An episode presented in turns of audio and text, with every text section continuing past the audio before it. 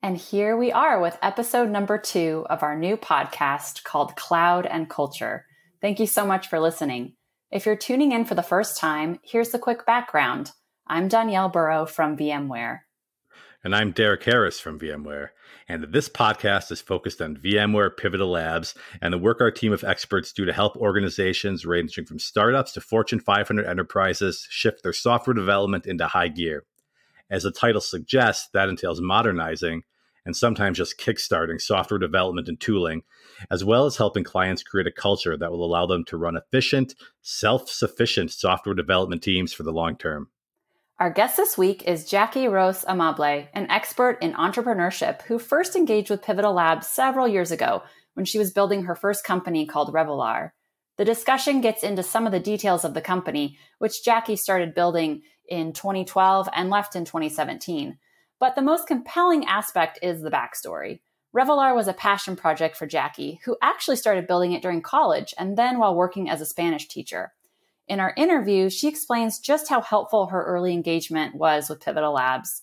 Not only did Pivotal Labs help her company build out its first product and bring in the right people, but Labs' reputation gave investors and board members confidence that it was on the right track. Now, Jackie spends her time mentoring other startups, and she explains some of the characteristics that might signal when a startup could benefit from working with a team like VMware Pivotal Labs. It's definitely an insightful discussion. And if you want to learn more from Jackie, you can follow her on Twitter at, at Jackie underscore Ros, R O S. And of course, you can learn more about VMware Pivotal Labs by visiting tanzu.vmware.com slash labs. So, Jackie, um, let's just kick it off and get started talking about the company that you founded a few years back. So, that was actually back in 2012. Um, the company is called Revolar. Could you give us just a little bit of background and overview of, of what Revolar is all about? Absolutely. Um, and you know, thank you for having me here today. So, Revolar, I, I was originally inspired to create my business. Um, for those who don't speak Spanish, Revolar is revolar. Um, it means to take flight again, and it's an ode to survivors of sexual violence, like my little sister, who inspired our technology. Uh, what I learned was that during, um, you know, any kind of scary situation, you're your instincts, you know, you're fighting fight, flight, or freeze. And, you know, during these critical seconds, you don't have time to take out your phone, unlock it, and call for help from the right person.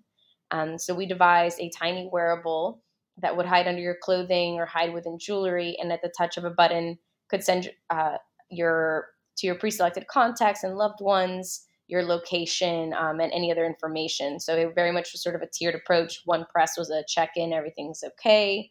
Two presses is, hey, somebody virtually walk me home or make my phone ring to get me out of this uncomfortable situation. And three or more presses was red alert, please send for help. What was, I mean, just I, I, because, because I think it's relevant to the the discussion. What, what was it like? I mean, what was your experience with entrepreneurship when you got started or with building I had come up with the idea actually for Revolar when I was still in college and used my graduation money to start covering the patents and things like that. Um, we had a really hard time figuring out exactly what kind of engineer we need to hire early on, and we're getting really mixed messages. Um, I joke that it turns out you need one of each. You know, one hardware, one supply chain, one iOS, one Android, one backend, one at least one front end, and UI UX, and you know, and so forth. Um, so for one tiny button, it, it took quite the team to pull it together. Um, and and really what we found is that you know we could figure out how to build the technology but how to market it and, and how to approach people correctly about it was really uh, a big piece of it and so um, you know I, I, love entrepreneurship i'm now you know i'm officially in that field for for the rest of my life but it was it was a i came into it because i felt a need for this product to exist and not so much that you know i always knew one day i was going to grow up and raise millions and start a business Yeah, and, you, and you, if correct me if I'm wrong, I mean, but, but you went to you went to college in Florida, correct? Yeah. Like, I mean, that's quite a way out of that. I mean, that's you know, I one thing I've learned is like if you come out of Silicon Valley or some maybe some parts of New or some New York universities or wherever, there's like this built-in kind of venture capital pipeline and entrepreneurship training. But like, how did you even get connected? I'm, I'm just curious. Like, what was the so so you got the patents, you started working on how to build the product. How did you end up getting connected with with investors and with, yeah. with you know just getting into that whole scene? Building out our you know network of like allies and supporters really did take a long time. That was probably one of the most difficult pieces um, because i didn't know what a venture capitalist was. You know the nickname of my college was the swamp. It was not known as a pipeline to vc anything. Um, and it on the it, it, there was something in denver called denver startup week. And a friend told me hey look you go to this week and you get all this amazing free advice from from biz people in the community um, and I attended an event called From Women Who Start Up. Um, and I'll never forget because I was a school teacher. So I had accepted a job with Teach for America to help me cover the bills, which bootstrapping a hardware company on a teacher salary um, but it, you know, it was an amazing experience. And so I just left my two year commitment at Teach for America. I had a janky prototype. I show up to Denver Startup Week at Women Who Start Up, and I'm like, this is my audience. If anybody is going to care, it's these people. And as a teacher, I'd read research that um, if you say no more questions, little uh, boys will shout out and sometimes get the chance to ask the question or keep their hand up. Little girls are more likely to um, obey your directions and put your hand down. Like the social conditioning is strong. And so I remember this research. They said no more questions, but I was sitting in the very front and I was like, I need to get these people's attention. Like I need help. Um, so I kept my hand up reminding myself about that research and i kept thinking like oh god i really hope this i like i was i felt myself turning red people started laughing the panelists started laughing and they finally said you know what? She won't put her hand down let her ask her question. And i said look i i know that business is who you know. I'm a school teacher who's trying to tackle um, keeping your loved ones safe and and this like negative culture leveraging tech. Um, where do i start when you don't know anybody um, they, of course, all offered to help. Uh, but it's I always said it's a bit of a numbers game. Like one out of the eight panelists actually responded to me and followed up when I re- followed up with them. Um, and her name is Jane Miller. Um, for those of you who don't know, Jane Miller wrote a book called uh, "Sleeping Your Way to the Top: and Other Myths About Business and Women."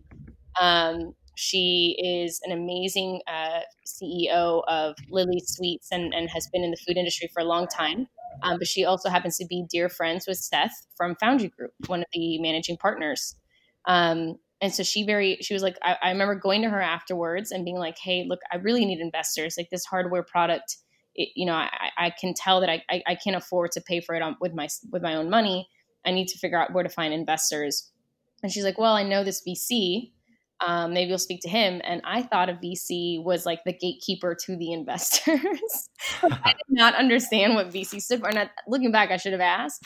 I didn't either when I got out of college for what it's worth. Thank you. so. I just, and I had been teaching, you know, in elementary school for two years. Like nobody I knew had that lingo. And I always say to tell people, it's like, look, I was a Spanish teacher. It's vocabulary. Like you have to just get used to a new set of vocabulary, but that's it. Like it's not some hard to reach concept if you just tackle the words kind of like one at a time.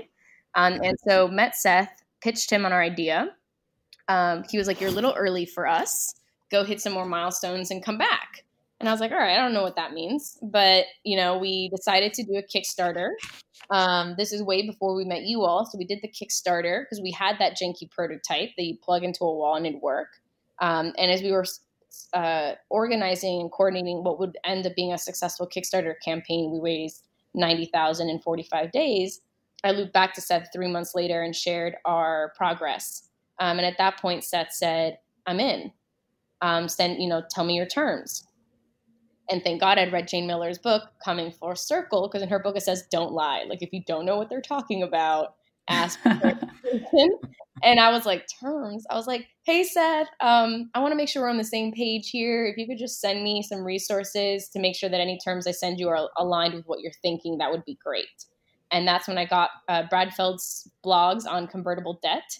And I had won some free legal at Startup Week. And so between the free legal and his blogs, I just spent three days crafting terms. Um, and remember, I used to want to go to law school, so I kind of love anything legal. I get, I get really nerdy about it um, sent it to Seth. I I um, I made it blue, threw up our logo. Like I, I, felt like very legally blonde. I like all I was missing was the spray of perfume, and um, he didn't respond for three days, and I was so scared. I was like, oh no, he thinks it's uh, who sends a legal document branded. It probably looked too girly. Um, he said we're in, but we only. I asked for two hundred thousand. He's like, we'll only do it if you accept two fifty. That's our minimum. And I was like, what? I was I was like, I'm in. That's deal. Like I don't even understand like what kind of negotiation that was, but yes, I accept more money. Thank you. Um, and then we got into Techstars, and everything was kind of a, a roller coaster after that. That's awesome. I you sound like a really excellent student of of entrepreneurship, Jackie. you know, I, I say it's one of those things that you really can't study for. Like again, the vocabulary is probably it. Everything else, you just kind of have to do it because even when people try to explain it to you, you're going to make your own mistakes. Like whenever I give advice to people now, I'm like, look, I'm going to tell you this. You're going to take it or leave it. You're going to either you're probably going to mess it up anyway. So just mess it up fast enough and realize it, and then move on. But like you can't can't harp on that because it uh but yeah it, it almost I, I, was glad. I always said it was the naive the naiveness was almost in my benefit because i was like why wouldn't somebody want to invest? This is a great product and it should exist. And so um, i think having that confidence that the product needed to exist is sort of what made that difference between um, people caring or not. But i also got lucky that i met investors who are champions of first time founders and, and support and fund them yeah. Yeah, I was okay. going to say, from what I know about Foundry Group, that that was probably a good, a good, good set of investors to. Oh yeah. To meet as you're trying to do that. Yeah, definitely. So, so Jackie, is this about the time Pivotal Labs came into the picture, or can or? Oh, so when so um, we went through our first TechStars program, um, we ended up closing after that program three million with Foundry Group, um, and at this point we were debating our, our hiring strategy and how do we get the product and meet the product deadlines based off our Kickstarter in time um, while growing out the software team. And luckily, I had a really strong CTO with hardware. Uh, though we were really weak on the software and, and, we needed some some help, and we knew that it would take too long to hire and and figure out the right people. So I remember having this discussion with our board, and you know, we, we brought forward a few options, but I was like, hey, you know, I did hear about this group named Pivotal. You know, we we priced them out and you know we were a little bit like you know which which direction to go and i'll never forget our board was like pivotal or the ninjas of software. You know like they're like we'd rather pay to get it built correctly the first time. Um, and when we, we met with alex welch he just made the whole process just feel so effortless and comfortable.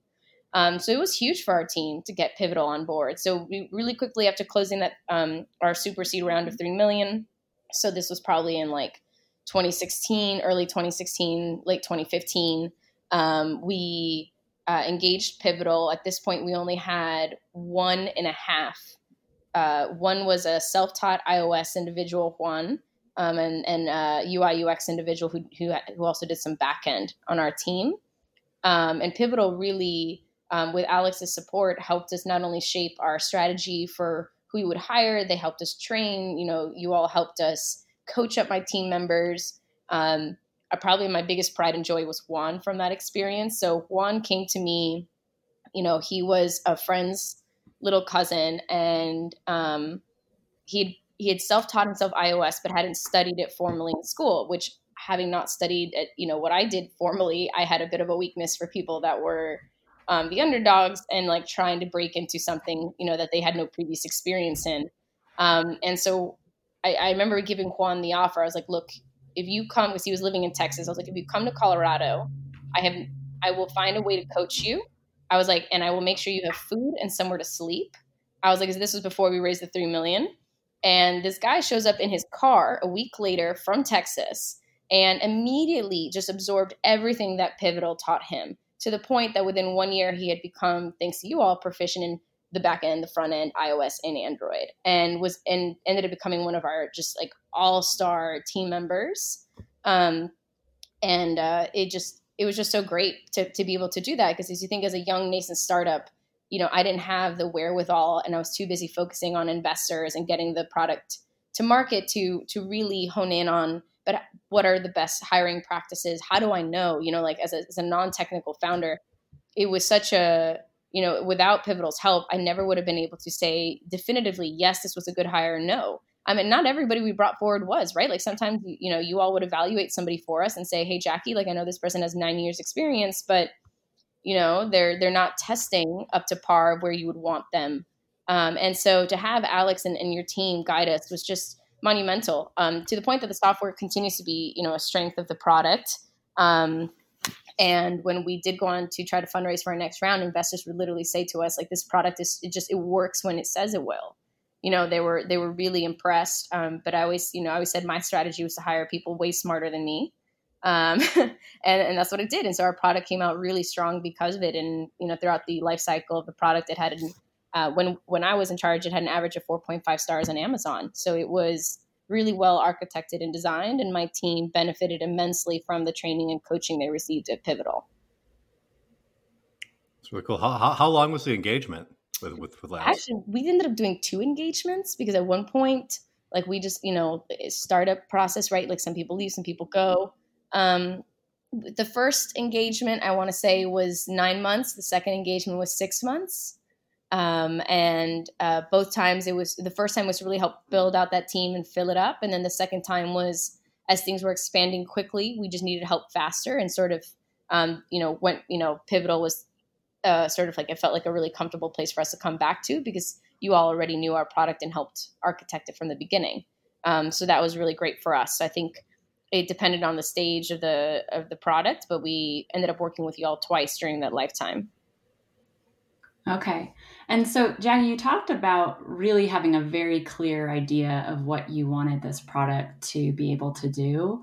And I guess I'm just curious did your work with Pivotal Labs change anything like like change the way you were approaching it or change any of the features or or did they just kind of help validate and figure out how to make it happen i think what pivotal helped me do the most was learn how to lead my software team mm-hmm. you know so from like the beginning design sessions and sort of like what are all you know they they sort of really held my hand in those beginning days of like how do you host that initial kickoff meeting and and figure out what's necessary in the mvp and what what isn't? How do you shape a software product roadmap? Um, and so for as the leader of the company right i needed to know how to lead my team and lead those conversations without dictating what should be happening next um, and we let a lot of our you know beyond the initial vision we really try to lean heavily on on user feedback and on customer um, you know feedback and things like that and, and uh, pivotal showed us how to integrate that into our workflow um, but for me those were you know, since I wasn't in the day to day of the coding, um, that those were the big takeaways for me as the CEO of a startup that was trying to learn how to grow and, and manage a team um, at the same time as learning how to, you know, grow and manage, you know, our investor pool and all that jazz. Can I ask? I mean, I mean, so, so as you mentioned, when you were you, you're not with Revolar anymore, you've kind of moved yeah. into the entrepreneurial space. I, I, I, won't ask you to divulge your your current uh, pro, your current project, but I, am curious what like you know just just generally speaking. I mean, do you how, how, do you look at the labs experience and relate that maybe to like other startups who are out there, or, or and where absolutely. Um, so our engagement with Pivotal made it possible for us to move fast, save money in the long run because we weren't having to, you know, rebuild bad code. We weren't having to um, you know, if, if we lost somebody or somebody moved away, we didn't lose that knowledge. Um, and and when I looked at some of my friends who decided to go a different path or first only hire in house before sort of you know giving themselves the time to hire the right people, you know, especially in hardware, they didn't deliver products for like two three years until after they were supposed to. Um, and so overwhelmingly, the feedback I got externally was it was almost like a shock of like how did you all move so fast and build such a strong product? Um, and i was always very open that we were engaged with pivotal and that, that they were helping make that software come to life. I'll never forget brad feld in my interview for when we were getting funding. Brad goes to me what's more important the hardware or the software? And i was like whew how am i supposed to answer that question right like i don't know they're both they both have to work and he was like he's like that may be right for the first launch he's like but in the long run he's like it's the software the software is the magic, right? Like hardware is software wrapped. Um, and um, it was just such an eye-opening experience as not only how investors view the value of the business, but also like their understanding of how that software would lead to the right experience for our users and whether the hardware was great or not, if that software didn't function, it, it, it was useless. Um, and so it it was a it was very eye opening, but um, I, I, look at so many startups that are just so like, I'm, you know, I mentor a bunch of them, and I sometimes, you know, I watch how they're building or what they're doing, and you try to give them the feedback. But I'm like, you know, if you've been developing a product for five years and nobody still gets it, and it's still really buggy, I'm like, you've got to admit that you're maybe not the right team to build this thing. Um, you know, and you have to be able to find your product mix, product market fit sooner than that. So for us, um, I felt like we got a huge leg up working with Pivotal Labs. I felt like um, our software was really robust, and that was always um, a plus for us. And, and overwhelmingly, led to really great feedback from our users and from our investors. Uh, we ended up selling the business in 2017. There was definitely a bit of a long story there. Um, but even when the new owners came in, they're like, "Wow, this is like really, really solid, solidly built." And I was like, "Yeah, we were we were very lucky to find people that helped us from day one, um, you know, create a strong foundation for our product." Um, so it allowed us to add a lot of features quickly, allowed us to move quickly. Um, and uh, no, it was just an overall really positive experience for us. We we're really proud of the products that we launched. Very cool. Yeah, I felt like we I abruptly shifted away from Revolar. I was thinking, oh, no. I hope she, I hope we, I hope we circle back. But yes, so yes, company was sold, still exists, right? So just the to, to complete the circle, the third, whatever. Like yes, yes, uh, I'm no longer involved. Um, and then I worked for my former investors at TechStars for two years. I've now just accepted a, a, a new role, which will you know be out soon, but I'll be in the clean tech space. And so, um, and funny enough, just made a recommendation to a friend who was looking for help on the software side to to speak with you all. So um, you know, I think that a lot of that sort of the community and, and what you learn from each other does come full circle in many ways. Did, you did you learn a did you see a, notice a difference between especially maybe when you were at TechStars and helping advise startups do you notice a difference between or, or, I mean I'm sure there is a difference like what are the differences I guess between a a, a an engineering led startup maybe so, you know a, a, few computer science graduates get together and and decide to do something or or versus you know more of an experience like you had where it's a, pa- a project of passion or some someone comes with subject matter expertise but you know a lack of engineering know-how. Like do you, do you see a difference in how they they approach building up products when i look at the founders so you know you're talking about sort of like a technical led team or other at Techstars, they really push to help you balance out the team early on, right? So for me, that meant hiring a lot of technical um, because that was definitely my biggest weakness. I was never going to be able to build the Revolar products by myself. Um, I, I almost wouldn't say that I see a difference between being engineer led or being passion led. I see a difference between founders who are comfortable not being the smartest person in the room and founders who aren't.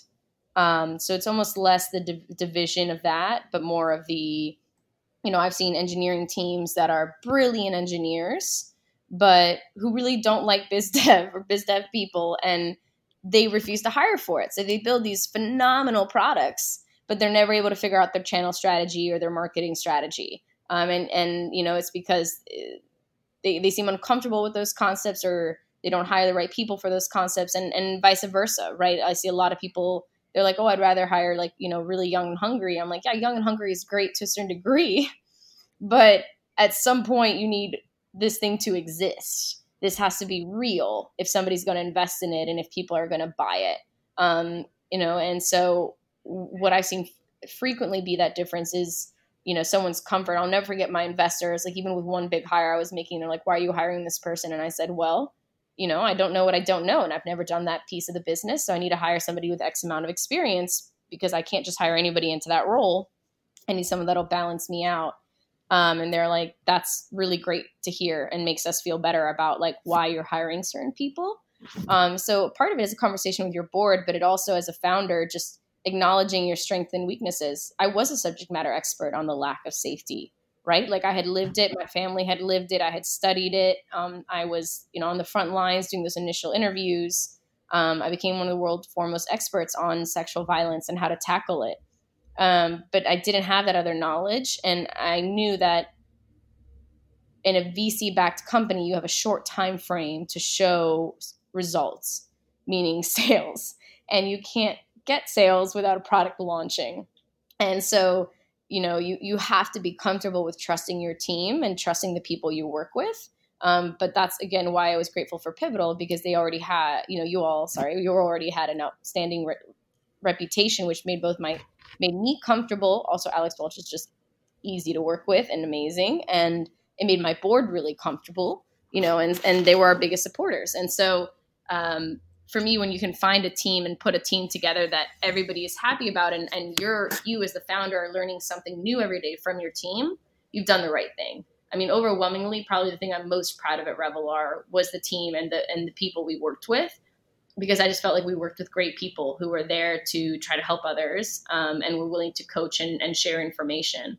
Um, so I never felt like um, like it was an issue that I didn't know those things because there was a mutual respect for what everybody was a subject matter expert in. Yeah, that that makes a lot of sense. And I was just thinking when you were talking about this need for kind of a balance of you know the technical and the biz dev and the marketing and all these different areas of expertise that you need to bring as a founder i was kind of thinking how there's a parallel there with what pivotal labs um, likes to call the balanced team approach to software development so even on that kind of technical side you know we're really big advocates of having someone who's um, you know, also a designer and the product manager and the engineer working together. Um, so anyway, I just think it it really reinforces that need for for a balanced approach um, yeah. from all aspects.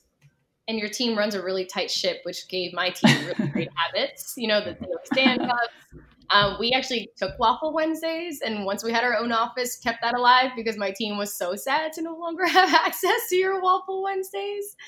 Um, so we actually adopted that habit, um, but it was it was great. Like it it allowed me to focus on other parts of the business that mattered. And with a hardware company, it's just so complex. You need strong people in your corners so that you can focus on that bigger picture and make sure that the you know the trains are all running on time. Um, and so I felt like Pivotal Labs empowered us to do that while helping us coach up our team to the point that we didn't miss a beat. Yeah, and I was gonna say, I mean, just thinking of, especially in the in the space that Revolar operates, like the product has to work. There's not a, a there's not a lot of no. leeway for, for for it to be leggy or buggy. And I mean, I've especially from Kickstarter, you, you know, you've seen some lovely hardware right? And I've, I've, I've, ordered some of it, and then when it comes, the software side of it is really, really underwhelming. And they're like, well, that was a few hundred bucks down the drain. It is, so. it is. and it's frustrating. But with safety, we we felt a a deep need. You know, we couldn't launch something that didn't work every time we said it would. Um, they're, they're like you said, they're just this isn't some widget. This was people buying it because they genuinely felt a lack of safety in their life, and um, it, it was just really great to to know that our product was that stable. Yeah, and the other thing, the other thing I thought you said that was really interesting, especially from the startup perspective, is is talking about your board and talking about because the, because the stakeholders, again, we aren't just employees or users or whomever. Like if you're if you're a startup, especially, you know, you, you have different stakeholders, and and making them comfortable is part of the game right? And I think I think that's a just you know kind of one of those things that it, it's probably behooves founders to think about is that. Yes. Right? Not to say you have to use Pivotal Labs, but the idea that giving them the comfort, giving them the the comfort in knowing that you're actually building something in a reliable manner.